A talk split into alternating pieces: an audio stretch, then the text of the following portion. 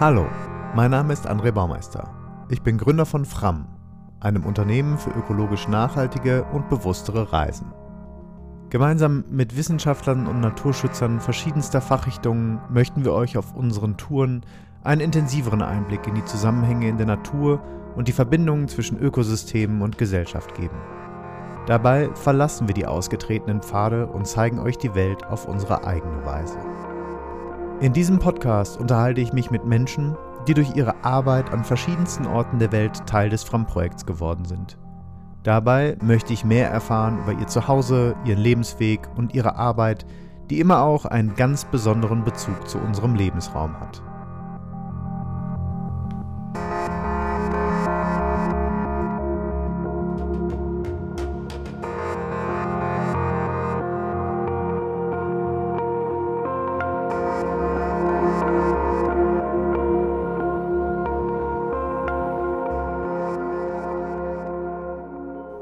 Ja, nach langer Zeit mal wieder eine neue Episode in unserem Fram-Podcast. Und nachdem wir in den ersten Episoden immer in die weite Ferne gereist sind, bleiben wir in dieser Folge einmal vor unserer eigenen Haustür.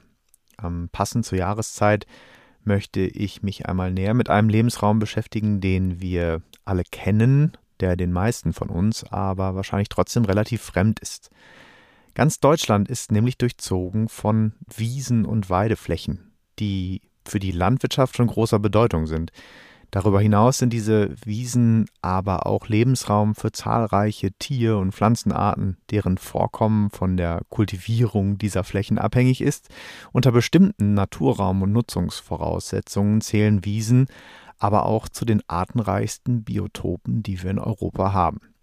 Schon jetzt wird deutlich, die Bedeutung dieser Lebensräume steht in einem ziemlichen Kontrast zu unserem Wissen und der Aufmerksamkeit, die wir diesen Flächen eigentlich schenken sollten. Mit diesem Podcast können wir ja vielleicht so meine Hoffnung diese Lücke ein wenig schließen. Wir starten unsere Wiesenexkursion mit einer Aktion, die schon jetzt zu meinen persönlichen Highlights in diesem Sommer zählt. Gemeinsam mit meinem Bruder stehe ich um 4.30 Uhr am Rand einer Wiese in Gelsenkirchen-Scholven und starre auf den Bildschirm einer Wärmebildkamera, die an einer Drohne angebracht ist.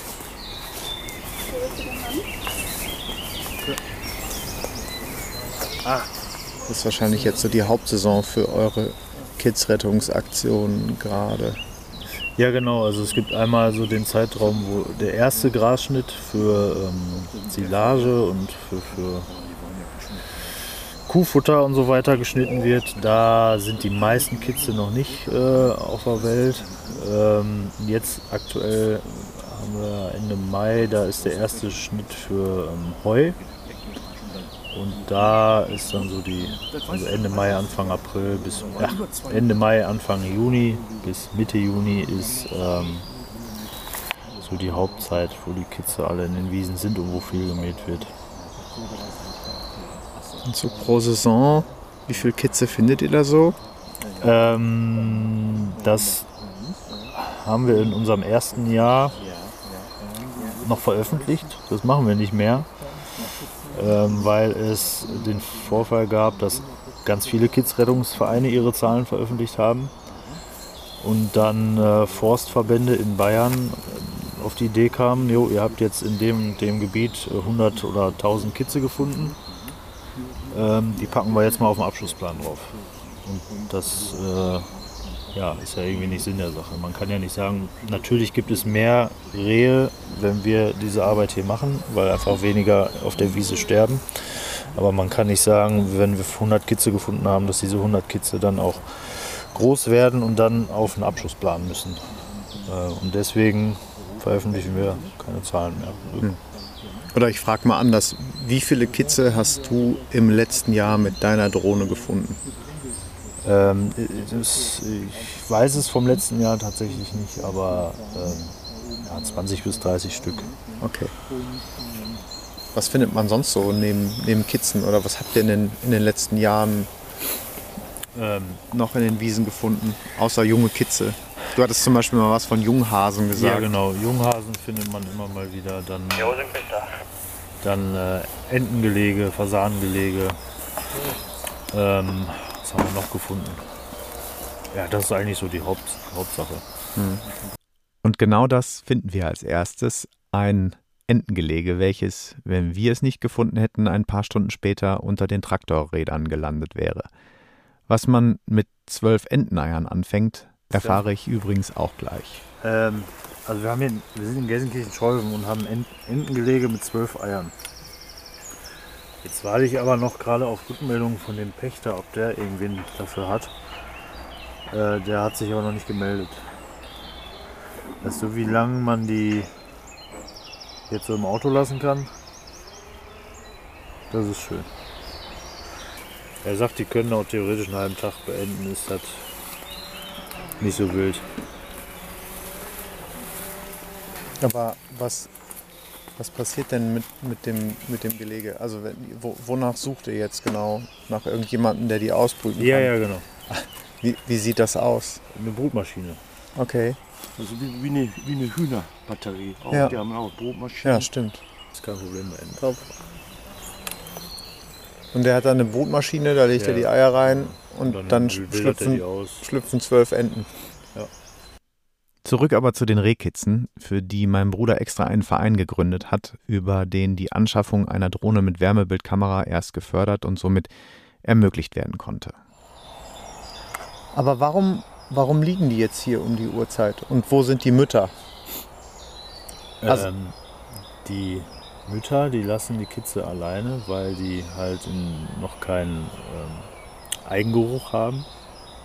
Und die, äh, wenn die Mütter dann die ganze Zeit dabei wären, würden sie ja ihren Geruch verbreiten. Und die Taktik ist halt, das Kitz dann alleine zu lassen. Es wird nicht gesehen, es wird nicht gerochen. Ähm, ja, und dann kommen die halt so alle paar Stunden mal hin, kurz zum Säugen und lassen es dann wieder alleine, bis es dann irgendwann einen Fluchtinstinkt hat und auch besser laufen kann. ne? Also die können direkt, Kannst du mal die Buschreihe abgucken, ob du siehst? die können direkt äh, zu Beginn äh, laufen, aber halt noch sehr wackelig. Ne? Aber der, der Fluchtinstinkt bei den Kitzen ist, ist altersabhängig. Ne? Ja. Das heißt, in den ersten zwei Also- Wochen bleiben die tatsächlich einfach komplett liegen. Ob es wirklich genau so ist vom Zeit, äh, zeitlichen Ablauf, weiß ich nicht, aber das so sagt man zumindest. Ein bisschen links. Ja, nee, zu weit. Ja, geradeaus. Bisschen links. Ja, genau so. Und ein bisschen links mit der Hand. Noch zwei Meter. Noch ein Meter, genau, ein Meter. Nee, immer noch ein Meter. Ein Kids. Alles klar, habt ihr eine Kiste? Mach. Er klein.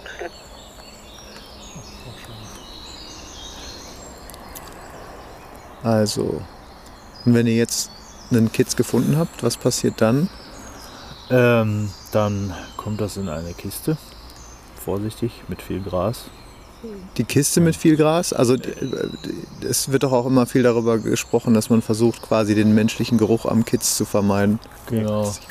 Die äh, Kiste mit viel Gras, aber auch viel Gras zwischen den, äh, zwischen den Händen und dem Kitz. Ihr habt auch Gummihandschuhe angezogen, ne? Genau, die Mhm. auch nochmal zusätzlich, die kann man nochmal vorher schön mit Gras einreiben. Ähm, ja, dann setzt man das Kitz in die Kiste, die wird fest verschlossen, damit es die Kiste nicht selbstständig wieder verlässt oder die Ricke vorbeikommt und die Kiste kaputt macht und das Kitz wieder raus kann. Und, und wie lange bleibt das Kitz dann in der Kiste? Im Idealfall äh, nicht so lange, ähm, bis, der, bis der Landwirt gemäht hat. Ähm, Im Idealfall macht er das direkt nachdem wir geflogen sind. Es kann aber auch ein paar Stündchen dauern. Also ähm, man sollte das aber so kurz wie möglich halten. Aber ihr seid dann auch dafür zuständig, die Kiste nachher wieder zu öffnen und das, Das- das Kitz wieder zurückzusetzen, Das ist- beziehungsweise Es ist unterschiedlich. Manchmal machen wir das, manchmal macht das der Landwirt, manchmal macht das der Jagdpächter.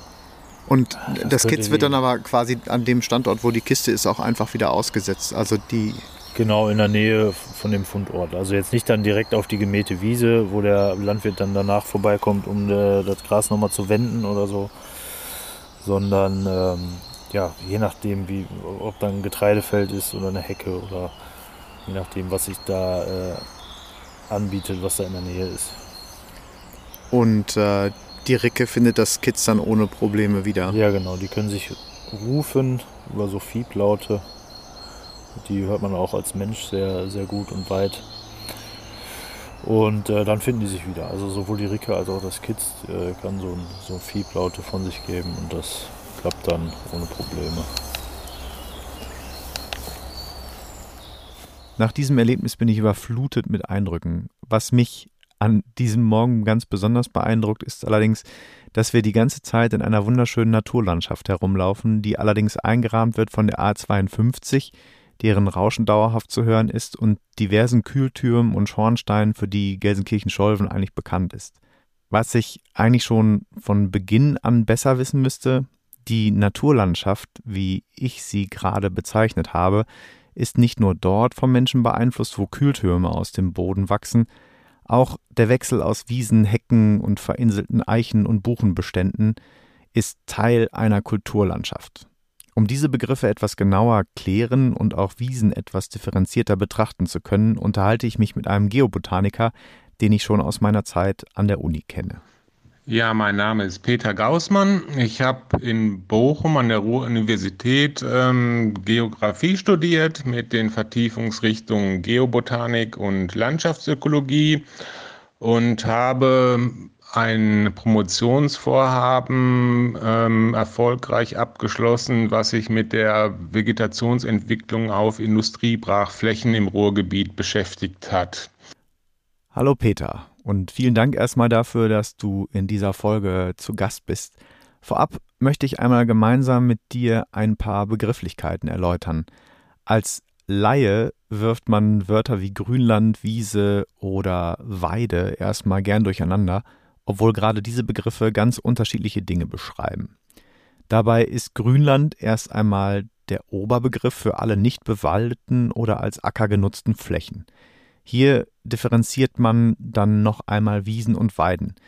Kannst du uns vielleicht einmal kurz erläutern, was sich hinter diesen unterschiedlichen Begriffen verbirgt?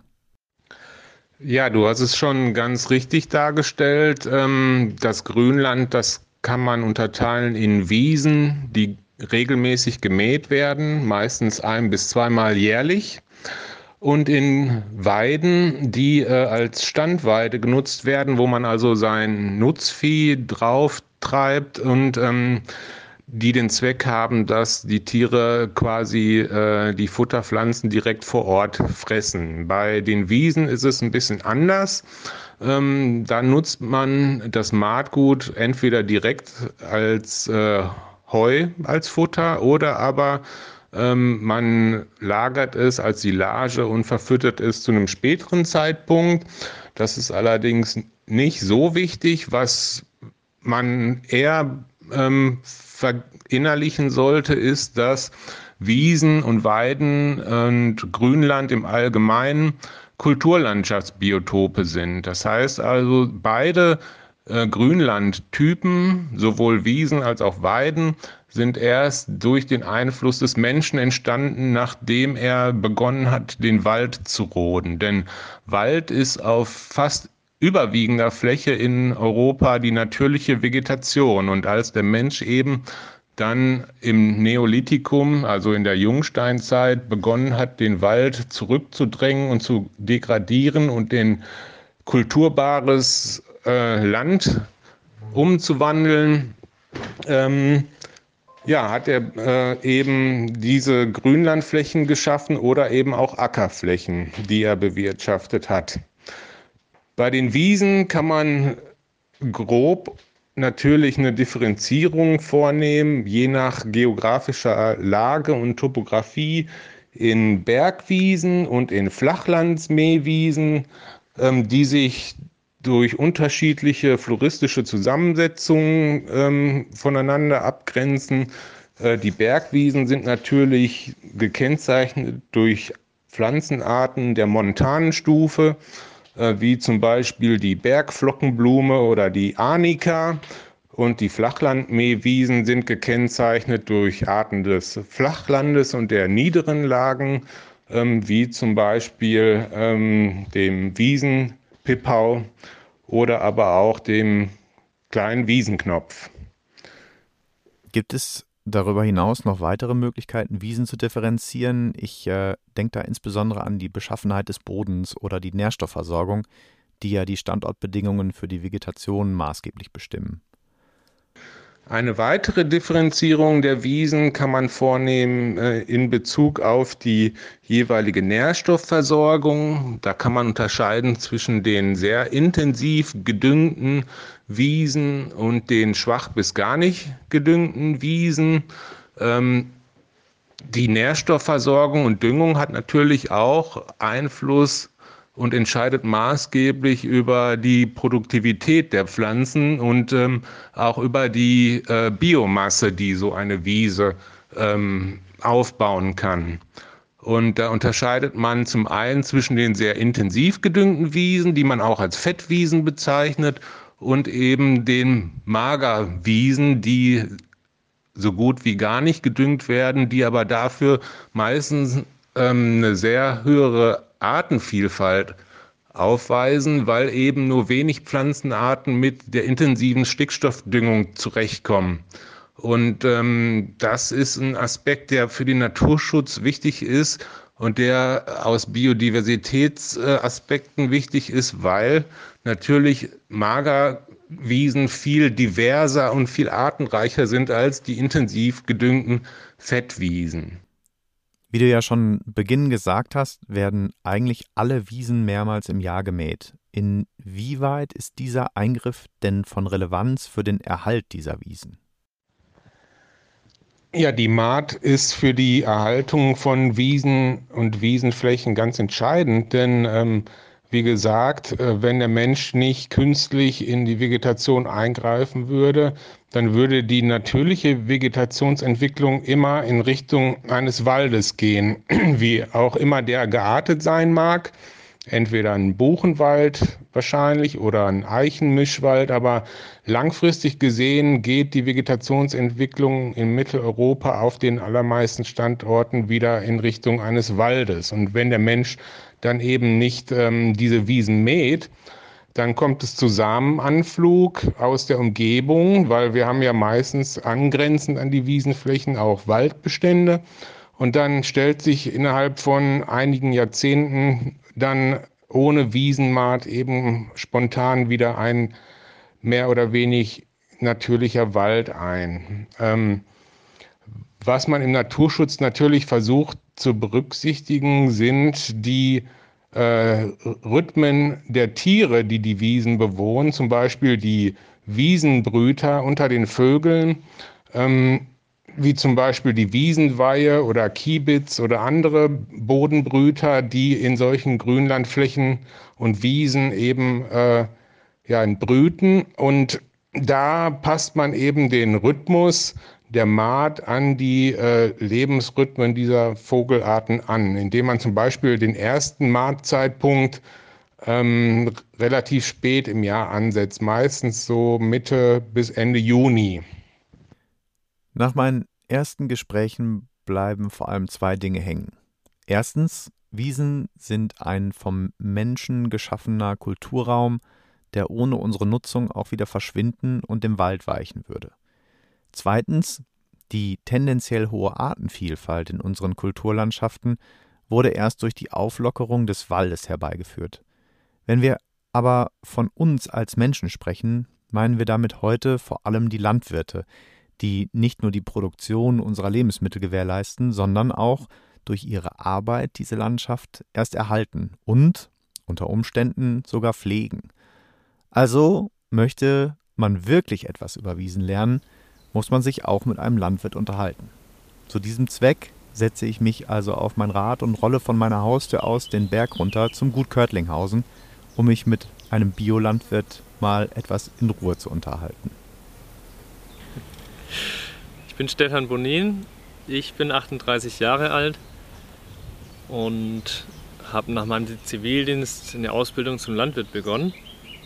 Auf drei verschiedenen Biobetrieben in Baden-Württemberg und ja, habe danach noch drei Jahre ökologischen Landbau studiert in Witzenhausen in Hessen. Und seit dreieinhalb Jahren bewirtschafte ich mit meiner Frau zusammen als GBR das Gut Körtlinghausen, einen landwirtschaftlichen Gemischtbetrieb.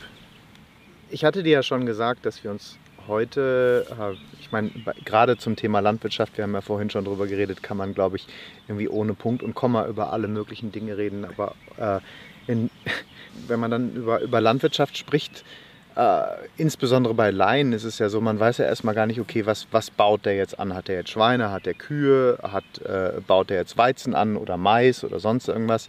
Ähm, und äh, da hat man, glaube ich, auch oft das Thema Wiesen- und Weidenutzung gar nicht so wirklich primär auf dem Schirm. Ähm, vielleicht äh, kannst du mal was zu, zu, dem, zu dem Hof hier sagen und mal so genau die, die Frage beantworten, was macht ihr hier eigentlich? Was baut ihr an? Ähm, ihr hattet ja bis vor einiger Zeit noch einen Milchbetrieb, das ja jetzt mittlerweile auch nicht mehr, oder? Mhm. Also ich hatte das bezeichnet äh, gerade eben als Gemischtbetrieb, als typischen Gemischtbetrieb. Und das bedeutet eben, dass wir nicht nur mit Tierhaltung oder nur mit Pflanzenbau beschäftigt sind, sondern eben das kombiniert haben hier auf dem Betrieb. Der Betrieb umfasst äh, 210 Hektar landwirtschaftliche Fläche und davon sind äh, 65 Hektar Grünlandfläche und 145 Hektar Acker. Genau, diese 65 Hektar Grünland, um da jetzt äh, weiter das zu vertiefen, was machen wir? Die, 145, äh, die, die 65 Hektar Grünland, die nutzen wir eben als Futtergrundlage für Wiederkäuer, also für unsere bis Oktober noch Milchkühe und jetzt für die Rinder, also die Nachzucht, die, die jüngeren, die, die Tiere, die noch nicht äh, Milchkühe sind. Ähm, einmal zur Schnittnutzung, wie wir sagen, also als Wiese. Eine Wiese wird eben gemäht und natürlich zur Beweidung. Ähm, das also in den Monaten März bis November, wenn die Narbe trittfest ist, also die Grasnarbe trittfest ist und ähm, die Tiere draußen auch genügend Futter, Futter finden während der Vegetation, also die Zeit, in der das Gras wächst und neue Blattmasse und Sprossmasse bildet, also so Stängel und Samenstände und so weiter ausbildet. Das ist die Zeit, in der eben geweidet wird. Das ist eigentlich, sage ich mal, das Natürliche, das weiß jeder intuitiv. Ein Tier frisst auf irgendwas Grünem, da steht, da steht was rum und das wird gefressen. Das ist völlig normal und weltweit sozusagen die häufigste Nutz Landnutzungsform sozusagen. Also in der landwirtschaftlichen Fläche weltweit gesehen ist, äh, ich glaube, zwei Drittel Grünland und nur ein Drittel Ackerland. Das heißt, in unserem Betrieb ist das Verhältnis auf die weltweiten Verhältnisse bezogen atypisch verdreht. Ja? Ein Drittel Grünland und zwei Drittel Ackerland. Das ist aber einfach hier naturräumlich so gegeben. Und äh, eben no, von, den, von den Weiden ernähren sich sozusagen die Tiere während der Vegetation, während der Monate März bis November hatte ich erwähnt. Und auf den Wiesen, also die Flächen, die hauptsächlich geschnitten werden, gemäht werden, da wird eben das Winterfutter ähm, eingefahren. Das heißt, die Reserven, die wir uns anlegen für die Monate eben ja Anfang Mitte November bis, bis äh, Mitte Ende März, wenn es draußen eben nichts zu fressen gibt. Das heißt, da werden dann Heu- oder Silageballen gepresst ähm, und eingelagert und dann in den Wintermonaten im Stall eben vorgelegt, dass die Tiere da auch satt werden. Also das, das heißt zusammengefasst, die, die Weide ist letztendlich, also wenn man jetzt Grünland weiter so differenziert, Ja. ähm, die Weide ist letztendlich die Fläche, auf der in den Sommermonaten hauptsächlich ähm, das, das Vieh, welches Vieh dann letztendlich auch immer, aber ähm, aktiv weidet und grast und die Wiesen sind die Flächen, auf denen dann quasi ähm, das Futter ähm, für die Wintermonate produziert wird. Ja, Differenziert man das eigentlich in der, in der Landwirtschaft? Also gibt es zum Beispiel, gibt es ganz klar Weideflächen und Wiesenflächen oder wird, ähm, wird das auch mal durchmischt? Also kann die, die Nutzung einer Fläche sich dahingehend auch mal ändern? Ja, prinzipiell sind sozusagen alle äh, Reihen- und Mischformen ähm, werden praktiziert und sind denkbar Mhm. mit Einschränkungen. Also es gibt Einschränkungen für die reine Wiesennutzung, wenn man sich vorstellt, es gibt Steilhänge. Ja, sei, sei es jetzt an, an Flussläufen entlang oder einfach durch die Topografie des Geländes, wo einfach das Mähen schlecht möglich ist. Es ist gefährlich, am Traktor zu fahren. Es ist vielleicht auch zu klein. Es ist vielleicht äh, ja wirklich, dass es gefährliche Stellen gibt. Ähm, es ist manchmal auch so, dass in, in, in, den feuchten Monaten, also noch im frühen Frühjahr, wenn man Pflegearbeiten durchführt im Grünland, auch wenn das, wenn das Mähen stattfindet, dass es auch manchmal gefährlich ist, dass man da rutscht, nicht nur weil es steil ist, man umkippt, sondern man kann auch ins Rutschen kommen mit, mit Maschinen. Ähm, es ist auch manchmal so, dass das mit Streuobst oder mit anderen Bäumen, Baumbewuchs, also so leicht, leichten Baumbewuchs verbunden ist. Das heißt, da ist dann das Befahren mit den Traktoren auch nicht so leicht, ne? so ein Hindernisparcours. ähm, dann gibt es natürlich Einschränkungen, dass man sagt, es ist, die Flächen sind sehr weit von den anderen Flächen oder vom, vom, vom Betrieb selber entfernt, dass man dort eigentlich Tiere schlecht hinbringen und wiederholen kann. Ja? Das sind Einschränkungen. Dann gibt es Einschränkungen, dass zum Beispiel schwierig ist, dort Wasser hinzubringen.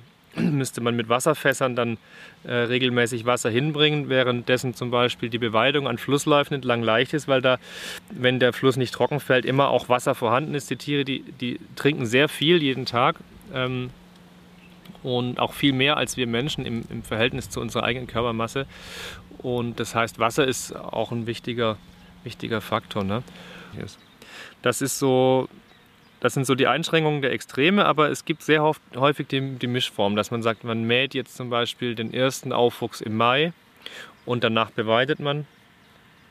Ähm, oder andersrum, man beweidet im Frühjahr und macht dann später im Jahr noch einen Schnitt äh, von, dem, von weiteren Aufwüchsen. Da sind alle Möglichkeiten im Prinzip erlaubt sowieso und auch fachlich äh, unter Umständen sinnvoll.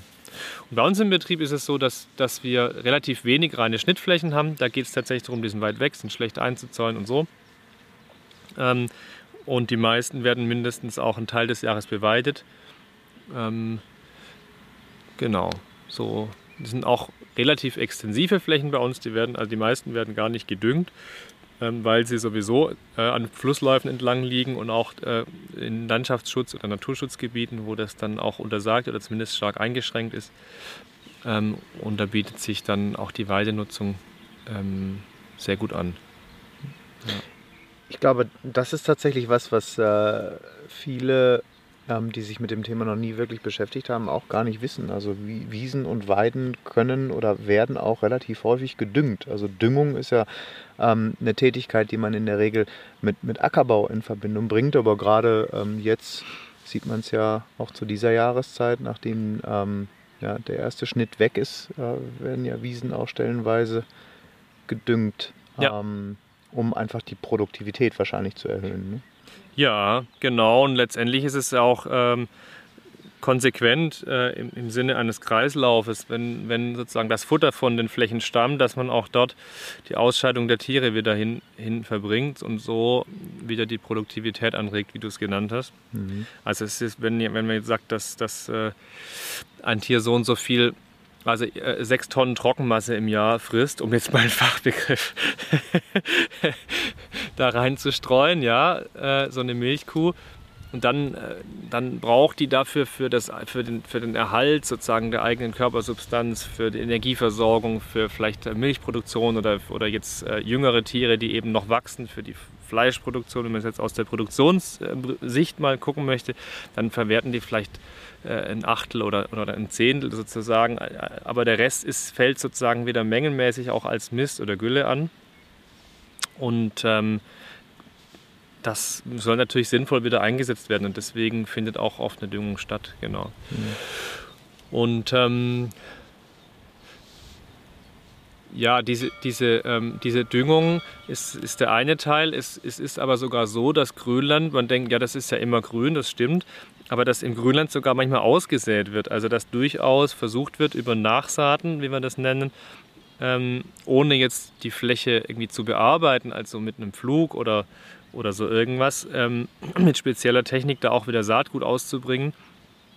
Und ähm, es gibt eben die Extreme. Es gibt die Flächen, die eben so extensiv, also wenig intensiv be bewirtschaftet werden, dass, sie, dass da immer auch eine gewisse äh, Samenbildung auf der Fläche selbst stattfindet und so sich das selber erneuern kann, die Grönlandnarbe.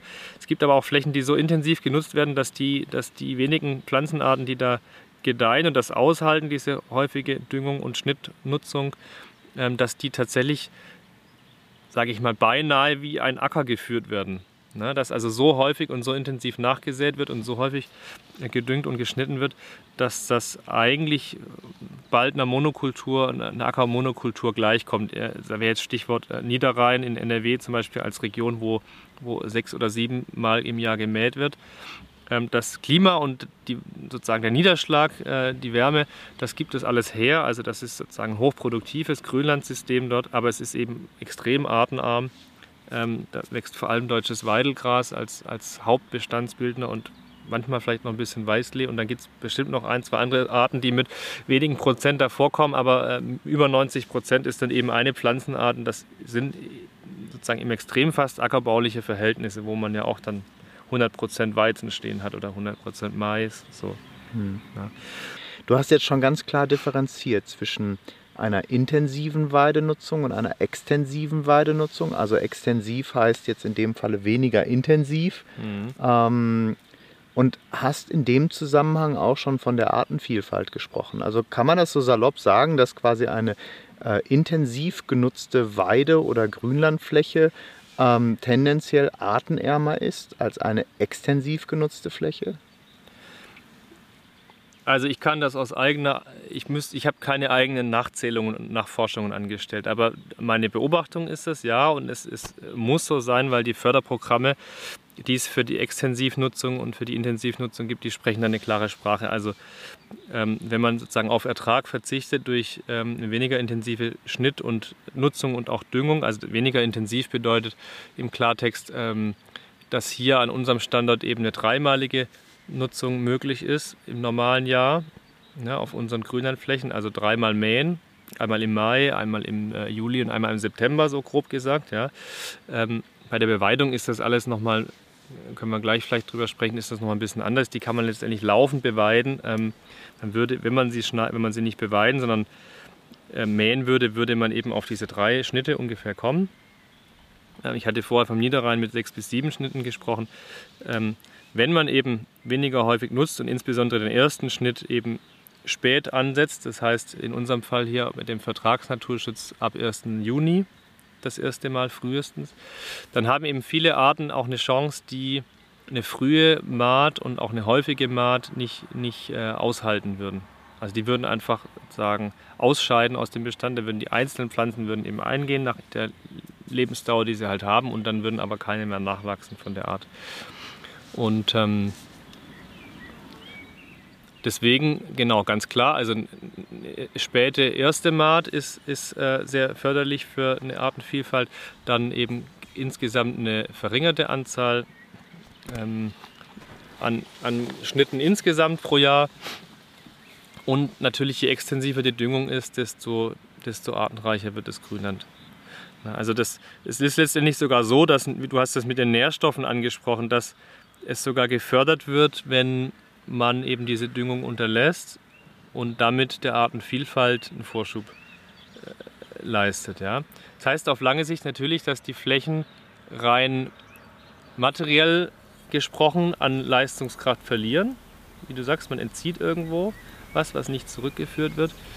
Ähm die Art der Nutzung entscheidet maßgeblich über die Artenvielfalt und somit auch über den Wert, den eine Fläche für die Natur hat. Das bezieht sich aber nicht nur auf die Form der Düngung, auch die Anzahl der Schnitte kann sich positiv auf die Artenvielfalt auswirken. Ich frage deshalb auch noch einmal Peter Gaußmann, ob sich durch diesen Eingriff in den Vegetationsrhythmus nicht auch die Artenzusammensetzung und somit die Vielfalt verändert. Ja, das, was du gefragt hast, stimmt natürlich und ist vollkommen richtig. Wenn man zu einem frühen Zeitpunkt im Jahr mäht, ähm, dann greift man natürlich in der Form in die Wiese ein, indem ich Arten, die sich früh entwickeln, sozusagen aus dem Wettbewerb werfe und äh, was dazu führt, dass äh, Arten, die später erst im Jahr aufkommen und wachsen, gefördert werden. Also es ist dann ein, eine vom Menschen gemachte Verschiebung im Artengefüge. Ähm, das ist natürlich vollkommen klar, äh, denn wir haben in Mitteleuropa ganz verschiedene Wiesenpflanzenarten, die zu unterschiedlichen Zeitpunkten im Jahr blühen. Wir haben Frühblüher, das sind zum Beispiel bei den Feuchtwiesen die Sumpfdotterblume oder das Wiesenschaumkraut und ähm, dann haben wir aber auch Arten, die zu einem späteren Zeitpunkt im Jahr blühen, wie zum Beispiel der große Wiesenknopf. Ähm, es ist natürlich klar, wenn ich Platz schaffe durch eine frühe Maat, ähm, dann haben Arten, die sich erst später im Jahr entwickeln, natürlich mehr Platz, bekommen mehr Licht und werden dann auf diesem Wege eben auch gefördert. Häufig bedarf es bestimmter Arten, um auf die Gefährdung eines bestimmten Ökosystems hinzuweisen. Was der Eisbär für die Arktis ist, wird da vielleicht in dieser Folge das Kitz für die Wiese sein. Das Problem bei diesen Arten ist jedoch häufig, dass unsere Sympathieträger sich meist am Ende der Nahrungskette befinden, ein effizienter Schutz von Lebensräumen und Gesellschaften jedoch an der Basis beginnt. Ein zentraler Teil dieser Basis, genauer die Insekten, haben in den vergangenen Jahrzehnten extrem an Biomasse verloren. Dies zeigten vor allem die Ergebnisse der sogenannten Krefelder Studie, die 2017 veröffentlicht wurde und die Auswirkungen des Insektensterbens zum ersten Mal großflächig in die Gesellschaft tragen konnte.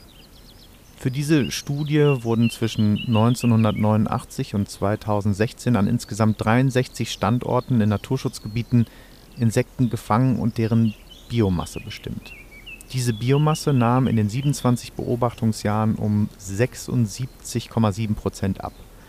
Im Hochsommer wurde sogar ein Rückgang der Biomasse von 81,6 Prozent nachgewiesen.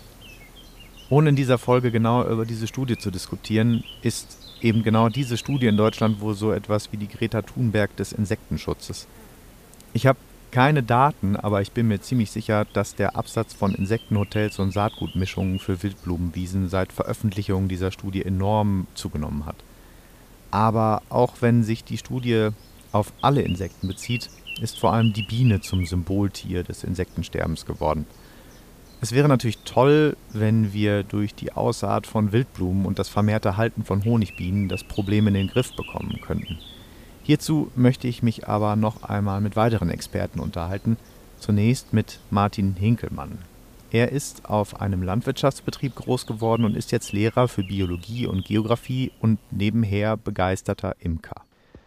Ja, ich bin auf jeden Fall erstmal ganz deiner Meinung, dass die Honigbiene ähm, in der Debatte um das zunehmende Insektensterben, was ja auch durch die äh, Krefelder Insektenstudie eigentlich erst ins Rollen gebracht wurde, als ähm, ja, Symbol irgendwie verwendet wird, ähm, bin ich ganz deiner Meinung. Ähm, Allerdings äh, ist das auch nicht so gut, muss man sagen.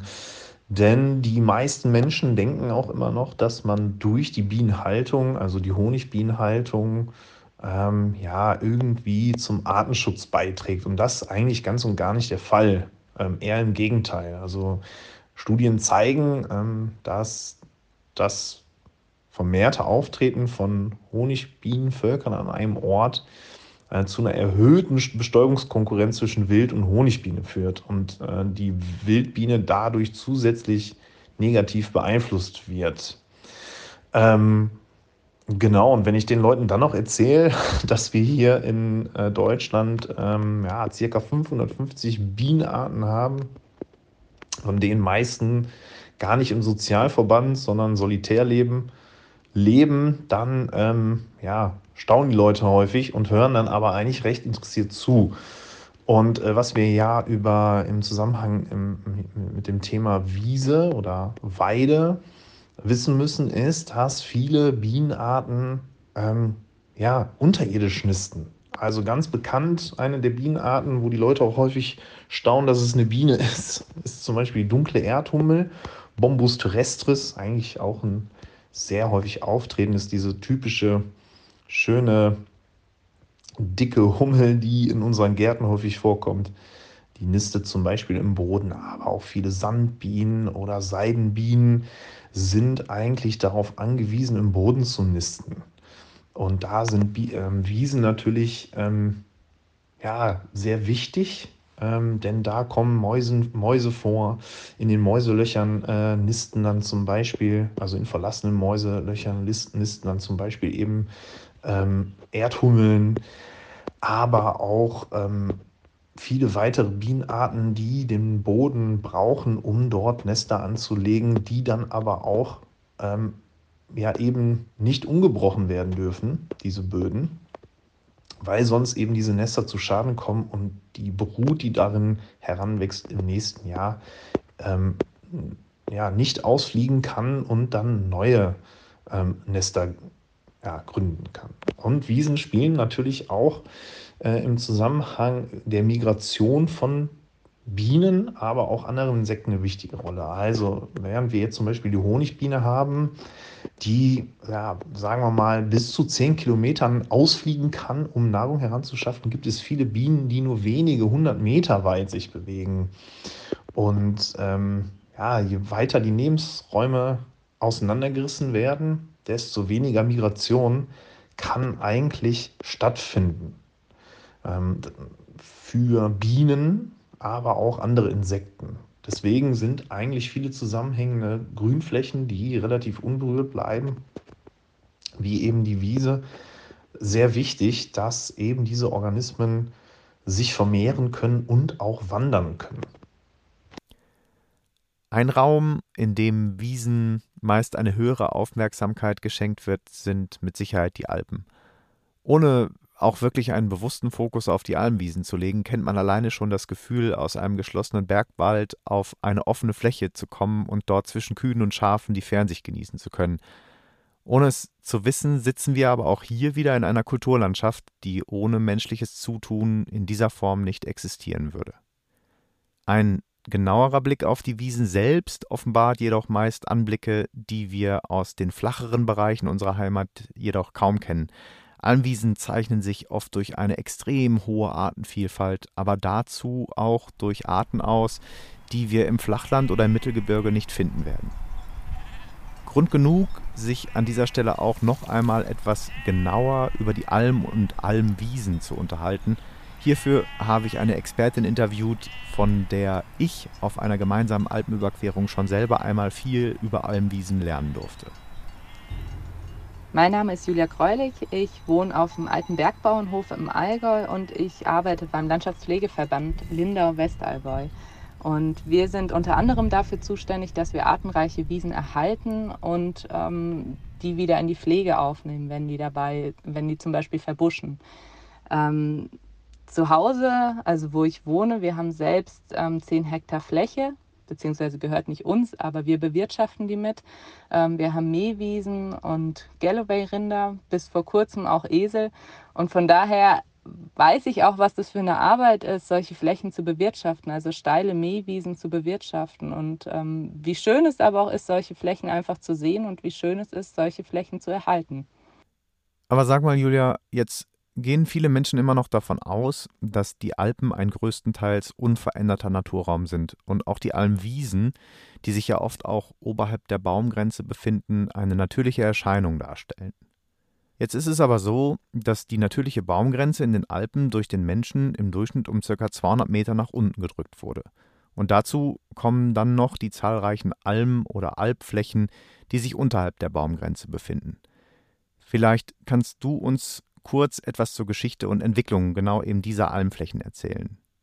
Also wie du eben schon gesagt hast, sind nicht nur die Wiesen im Flachland ein Kulturprodukt, sondern auch die Alpflächen. Also wir im Allgäu sagen Alpen statt Almen, nicht wundern. Ähm, und zwar kam das so zustande. Früher war es ja so, dass man einfach nicht so große Maschinen hatte. Man konnte nicht so viele, so viel Fläche auf einmal bewirtschaften mit einem Gerät. Und ähm, es war einfach viel kleinstrukturierter. Und dadurch hat man natürlich auch die Flächen in der Nähe von den Höfen extrem ähm, genutzt, sage ich mal in dem Sinne, dass man dort Ackerbau und Getreide angebaut hat. Also wirklich das, was man jetzt ähm, fürs Überleben braucht. Und das Vieh hat man dann in die steileren Berge getrieben. Also man hat ja auch immer gesagt, das Vieh geht in die Berg im Sommer, was es ja auch heute noch tut. Und ähm, um diese Flächen in den Bergen zu schaffen, also wenn man jetzt schaut, in Gebieten, in denen es keine Alpen gibt oder keine Alpwirtschaft, da ist ähm, meist eine höhere Deckung an Bäumen. Also da haben wir viel mehr Wald und nicht so viel ähm, Lichtwiese. Das heißt, man hat früher auch die Wälder gerodet, um Flächen zu schaffen, auf denen das Vieh im Sommer grasen kann. Das waren dann meist steile Hänge, ähm, die nicht so gut zu bewirtschaften war. Und diese Flächen hat man dann gerodet, um Wiesen zu schaffen, beziehungsweise die Wiesen haben sich dann im Laufe der Jahre dort entwickelt. Und ähm, das Vieh hatte dann dort im Sommer was zu fressen. Und genau, also wenn wir diese Alpen heute nicht hätten, dann hätten wir zum Beispiel im Allgäu, also da haben wir eine sehr hohe Strukturvielfalt. Wir haben Offenfläche, wir haben geschlossenen Wald, dann haben wir so verbuschte Bereiche. Es ist einfach extrem vielfältig der, ähm, im Landschaftsbild, auch was es ja auch andererseits für uns so attraktiv macht.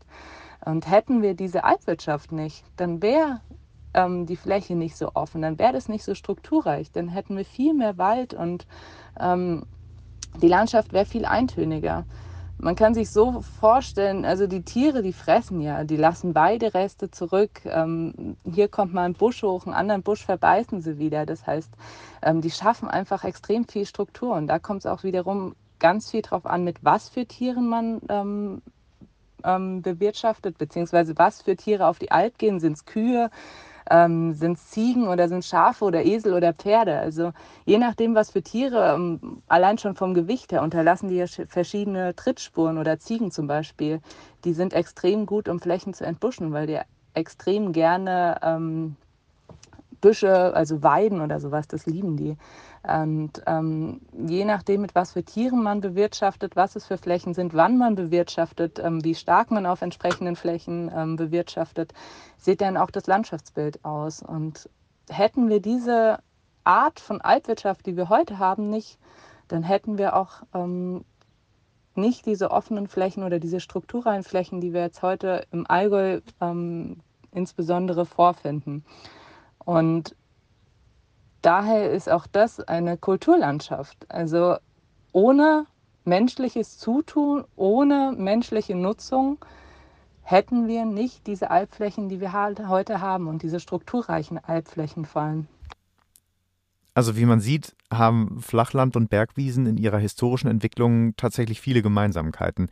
Gibt es denn auch klare strukturelle Unterschiede zwischen Wiesen im Flachland und Almwiesen? Der Unterschied von Flachlandwiesen, die gemäht werden, ähm, zu Alpflächen ist natürlich erstmal die Beweidung.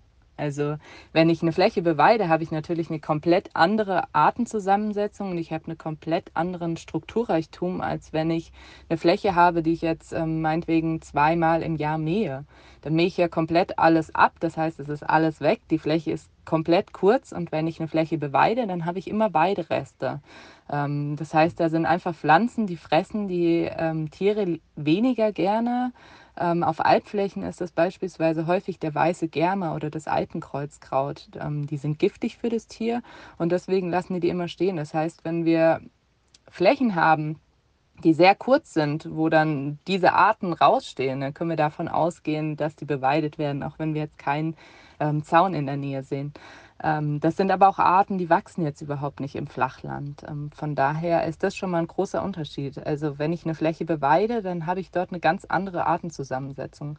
Ähm, viele Kräuter, das heißt die, die schön blühenden Blumen, die wir von der Alpfläche ähm, kennen, die werden von den Tieren als erstes gefressen. Also das Vieh weiß auch um die ähm, Inhaltsstoffe von diesen Pflanzen ähm, Bescheid und Daher fressen die die auch sehr gerne. Das habe ich oft auf der Arbeit das Problem. Also ich kartiere so Flächen auch auf der Arbeit. Das heißt, ich nehme die kompletten Pflanzen auf, die auf so Flächen wachsen. Und wenn die schon mal beweidet wurde, dann sieht man gleich, die leckeren Blumen, die wurden zuerst rausgefressen. Also das Vieh weiß da ganz genau, ähm, wo es als erstes hingehen muss, wo es die Leckerbissen findet. Und das ist natürlich auf einer Fläche, die gemäht wird, wo kein Vieh draufsteht, nicht der Fall. Da blühen die Blumen und ähm, bis zum Maat, beziehungsweise im besten Fall können sie auch noch ein bisschen aussamen, sodass ähm, die Arten einfach erhalten bleiben. Wo wir aber auch noch unterscheiden müssen, ist ähm, zwischen ähm, Flachlandmeerwiesen und ähm, Berg, also natürlich die Alpen, die wir jetzt hatten, die Alpflächen, aber wir haben auch noch Bergmähwiesen und zwar FFH, das hat bestimmt jeder schon mal gehört, die FFH-Richtlinien, die Flora-Fauna-Habitat-Richtlinien. In innerhalb deren sind Lebensraumtypen definiert, die ähm, geschützt sind. Und seit kurzem sind auch die 65 Zehner, die ähm, mageren Flachlandmähwiesen und die 6520er, die Bergmähwiesen, darin geschützt, was einfach auch nochmal verdeutlicht, wie wichtig der Schutz von solchen Flächen ist. Weil in den letzten Jahrzehnten sind diese Flächen durch Intensivierung der Landwirtschaft, durch Versiegelung der Flächen, durch ähm, intensivierte ähm, Nutzung, ähm, dass wir einfach sechs, sieben, acht Mal einen Schnitt haben auf so Flächen im Jahr, ähm, extrem zurückgegangen. Das heißt, man hat jetzt wirklich auch an höchster Stelle erkannt, dass es da wirklich brennt und dass wir was tun müssen, um diese artenreichen Wiesen zu erhalten. Also ähm, diese schönen bunten Wiesen, die wir kennen oder die wir wahrscheinlich auch lieben. Also ich liebe sie. Ich finde es wunderschön, wenn wir einfach wenn ich rausgehe in die Landschaft und sehe diese wunderschönen Wiesen. Ich könnte da Stunden mit verbringen, die einfach nur anzuschauen, beziehungsweise die Pflanzen, die da drauf wachsen, anzuschauen. Und die gehen immer stärker zurück. Man hat immer mehr dieses Einheitsgrün, ähm, wo nur noch die stark wachsenden Gräser hochkommen. Ähm, die Flächen sind komplett überdüngt oftmals und dadurch fördern wir die Gräser. Das schweift jetzt ein bisschen aus, aber ähm, ich finde es super spannend. Also wenn wir die Fläche viel düngen, das fördert immer diese schnell wachsenden Gräser. Und die Kräuter, also diese blühenden Kräuter, die wir eigentlich gern mögen und die auch den Artenreichtum ausmacht, die gehen immer weiter zurück. Und zwar sind viele dieser Kräuter oftmals Lichtkeimer. Das heißt, die Samen brauchen viel Licht, um überhaupt keimen zu können. Und wenn wir die Fläche viel düngen, dann kommen die schnell wachsenden Gräser hoch, verdecken den Boden praktisch und diese Kräutersamen, die können überhaupt nicht mehr keimen, weil die durch diese schnell wachsenden Gräser kein Licht mehr bekommen. Das heißt, damit gehen immer weiter zurück. Und ähm, das ist ein extremes Problem und da muss man einfach ansetzen und schauen, dass man da wieder in die richtige Richtung kommt. Und ähm, diese Bergmähwiesen, das sind auch sehr steile Flächen, die meistens ein bis zweimal im Jahr gemäht, gemäht werden. Meistens kommen die über 600 Meter vor.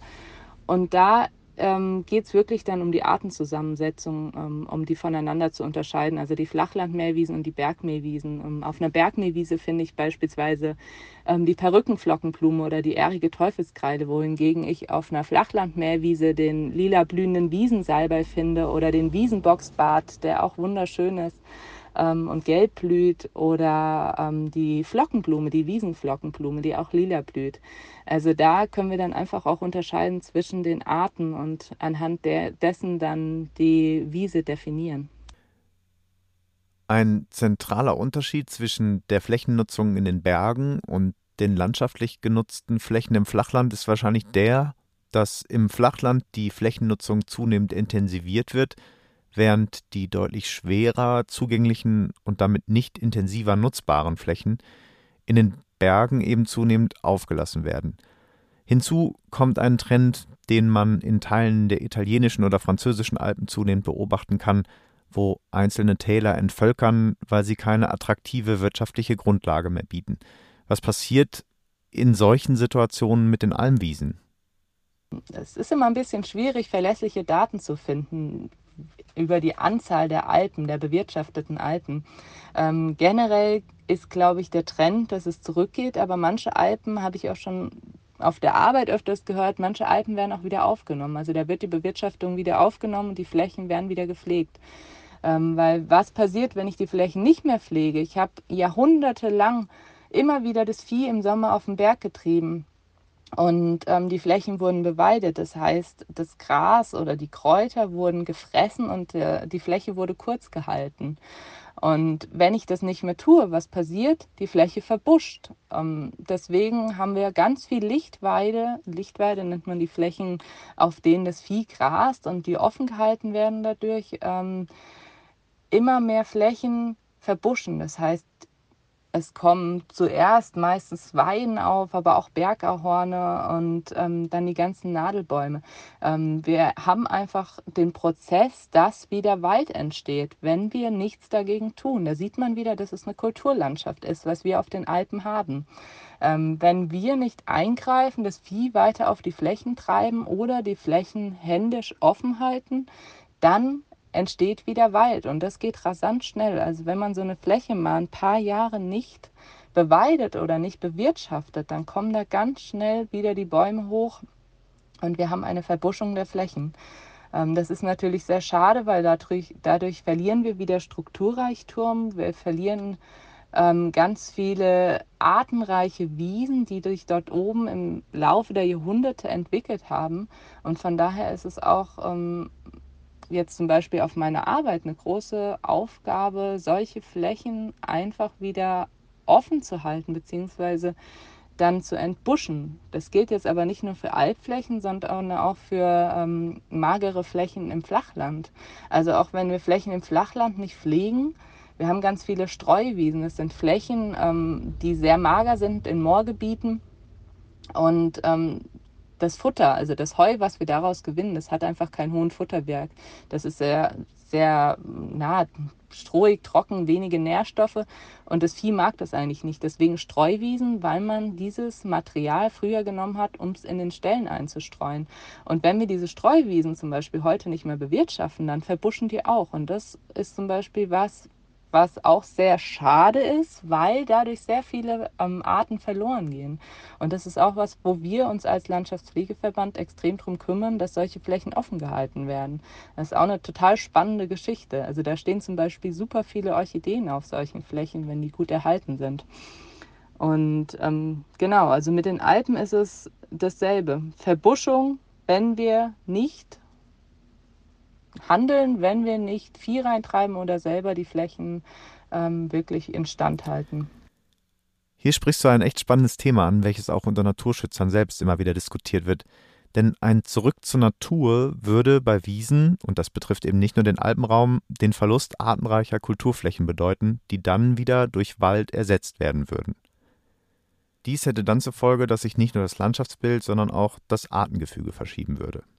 Ein meiner Meinung nach zunehmend wichtiger Aspekt beim Verlust dieser Kulturflächen ist jedoch auch der kulturelle Mehrwert, der uns durch den Verlust dieser Flächen verloren geht, der am Beispiel der Almwirtschaft besonders deutlich wird. Während durch eine zunehmend intensivierte Landwirtschaft in wenigen Jahrzehnten Böden ausgelaugt und die Artenvielfalt auf den Flächen direkt oder eben auch indirekt auch durch den intensiven Düngemitteleinsatz in Gewässern deutlich reduziert wurde, zeigen uns die extensiv genutzten Almen seit Jahrhunderten, wie der Mensch auch eben über Jahrhunderte eine Landschaft nachhaltig nutzen kann, ohne sie gleichzeitig zu zerstören.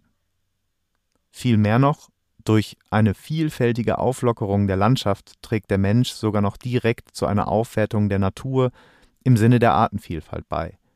Aber widmen wir uns zum Ende hin doch einmal der Frage, wie genau man solche Flächen denn schützen kann und wie nicht nur der Landwirt, sondern vielleicht auch ein privater Wiesenbesitzer etwas für den Erhalt artenreicher Wiesen und somit auch etwas für den Naturschutz tun kann.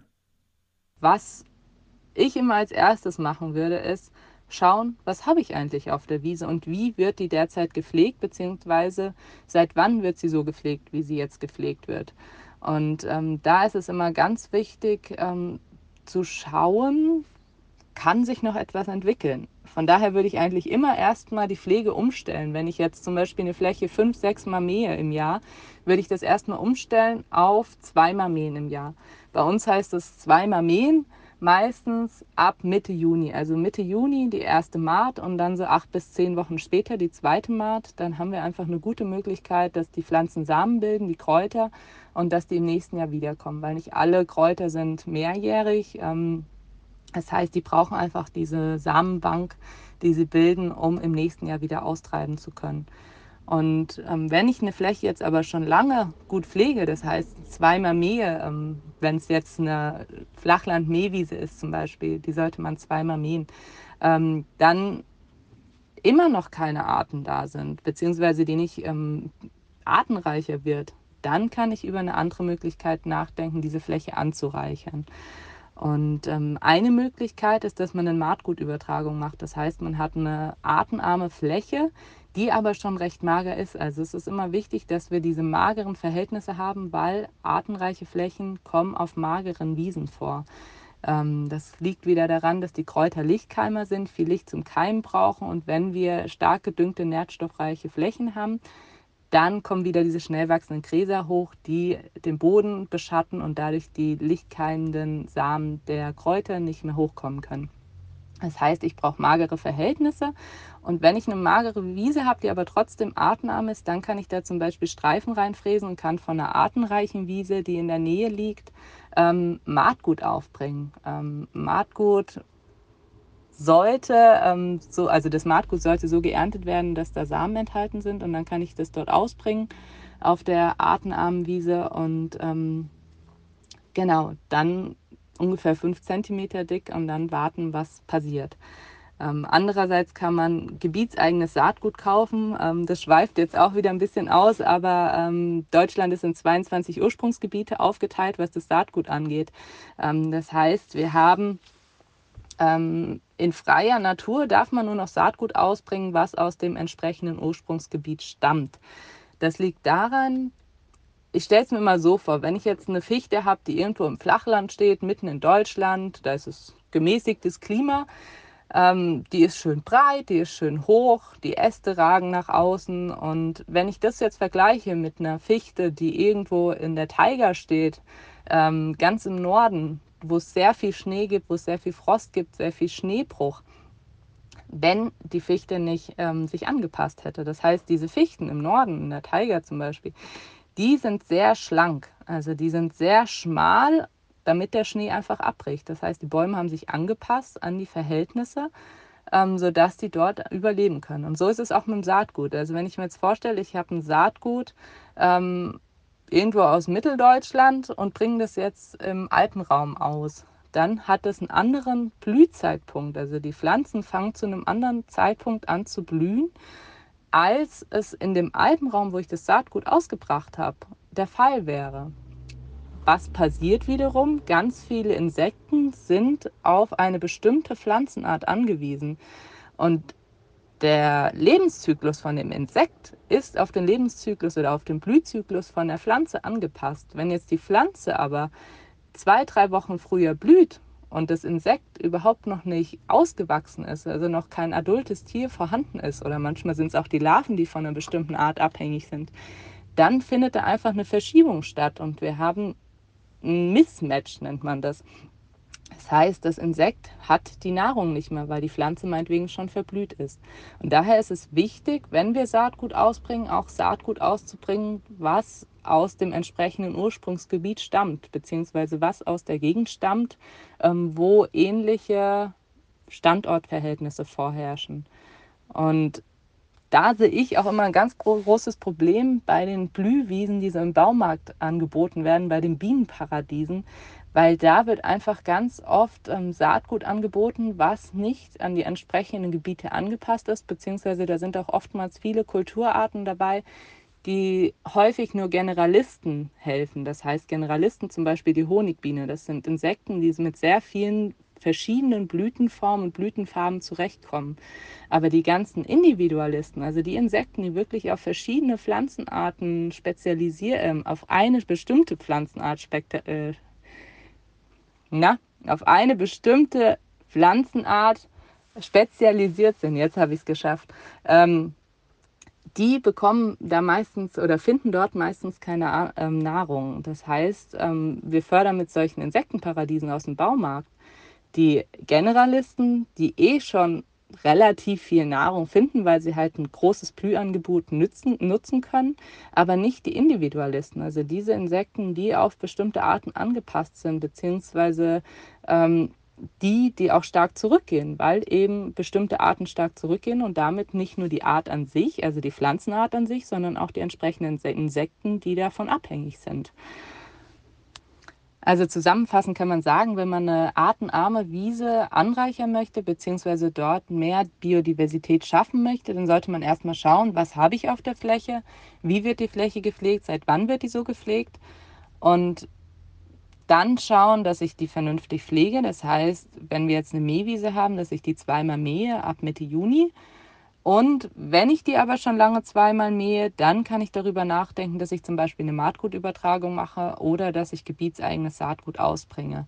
Und für den heimischen Garten zum Beispiel, ich finde es auch immer total spannend. Ähm, was ich jetzt zum Beispiel im Garten mache, ist, ähm, ich nehme einfach mal, wenn ich spazieren gehe, ein paar Samen mit von einer artenreichen Wiese, die am Wegesrand irgendwie ähm, wachsen. Und wenn ich einen Maulwurfhügel habe oder einen Wühlmaushügel, dann bringe ich die einfach mal da oben draus auf, drauf aus. Weil ich werde ganz oft gefragt auf der Arbeit, ja, was kann ich denn jetzt zu Hause machen? Also genau so kleine Dinge einfach mal ausprobieren. Einfach mal ein paar Quadratmeter Wiese zu Hause anlegen mit gebietseigenem Saatgut oder Saatgut, was man vielleicht von Bauern um die Ecke von ähm, einer artenreichen Wiese ähm, gesammelt hat oder ein bisschen Maatgut, was man vielleicht vom Bauer um die Ecke bekommt. Einfach mal im Garten ausbringen und gucken, was passiert und vor allen Dingen Strukturen zulassen. Also Strukturen sind super wichtig und ähm, da sollte man auch immer zu Hause schauen, dass man sowas einfach zulässt und mal ein bisschen Unordnung. Ich weiß nicht, wie es bei euch aussieht, aber ich blicke nach der Recherche für diese Folge mit Sicherheit mit anderen Augen auf eine Wiese, aber auch allgemein auf unsere Kulturlandschaften und deren Nutzung. Nicht zuletzt deshalb möchte ich mich in einem anderen Podcast-Projekt auch einmal intensiver mit dem Thema Landwirtschaft beschäftigen. Dazu aber später mehr und auch nicht in diesem Podcast. Hier im Framen-Podcast machen wir uns jetzt thematisch auf den Weg in die Alpen wo uns das Thema Almwirtschaft mit Sicherheit auch an einigen anderen Orten noch einmal begegnen wird.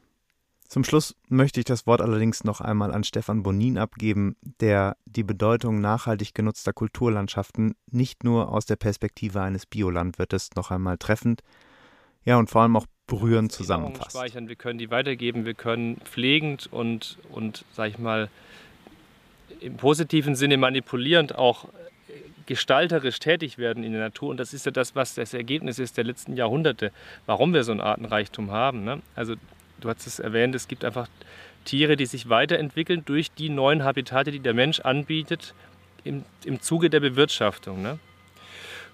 Und dann geht es einfach darum, nicht in die Übertreibung zu gehen. Und ich glaube, dann, dann ist das ein Paradies, was wir hier genießen können. Mmh und da kann das Grünland einfach eine, einen ganz, ganz wichtigen Beitrag leisten. Und jetzt, wenn wir nochmal sprechen über diese Intensivregion, natürlich macht es irgendwo auch Sinn, diese Flächen in, in Ackernutzung zu halten. Und dann kommt es eben darauf an, die Übergangsbereiche, die immer noch mal artenreicher sind. Ähm, also das heißt, die Böschungen, die äh, zu den Gräben oder irgendwo tatsächlich auch mal Hecken stehen zu lassen oder neu anzupflanzen, ähm, Wegränder, einfach die ein bisschen auszuweiten und die ein bisschen extensiver zu nutzen. Äh, die Ackerbauern neigen natürlich dazu, das immer kurz zu halten, zu, zu mulchen, ähm, weil sie befürchten, dass da Arten einwachsen vom, vom Wegrand in den Acker und das ist natürlich objektiv auch irgendwo richtig und gleichzeitig ist die Frage, um welchen Preis, also wie, welche Verarmung verursachen wir dafür auch und ist das die Welt, in der wir spazieren gehen möchten. Ne? Das ist ja ganz wichtig, dass wir eben recht haben natürlich mit der Produktivbrille und gleichzeitig haben wir eben in unserem Leben, wenn es dann auch mal Sonntag wird für den Landwirt, haben wir ja nie nur die Produktivbrille auf, sondern auch die Brille äh, Vater, Großvater äh, und in welcher Welt möchte ich, in welcher Welt sollen meine Kinder und Kindeskinder leben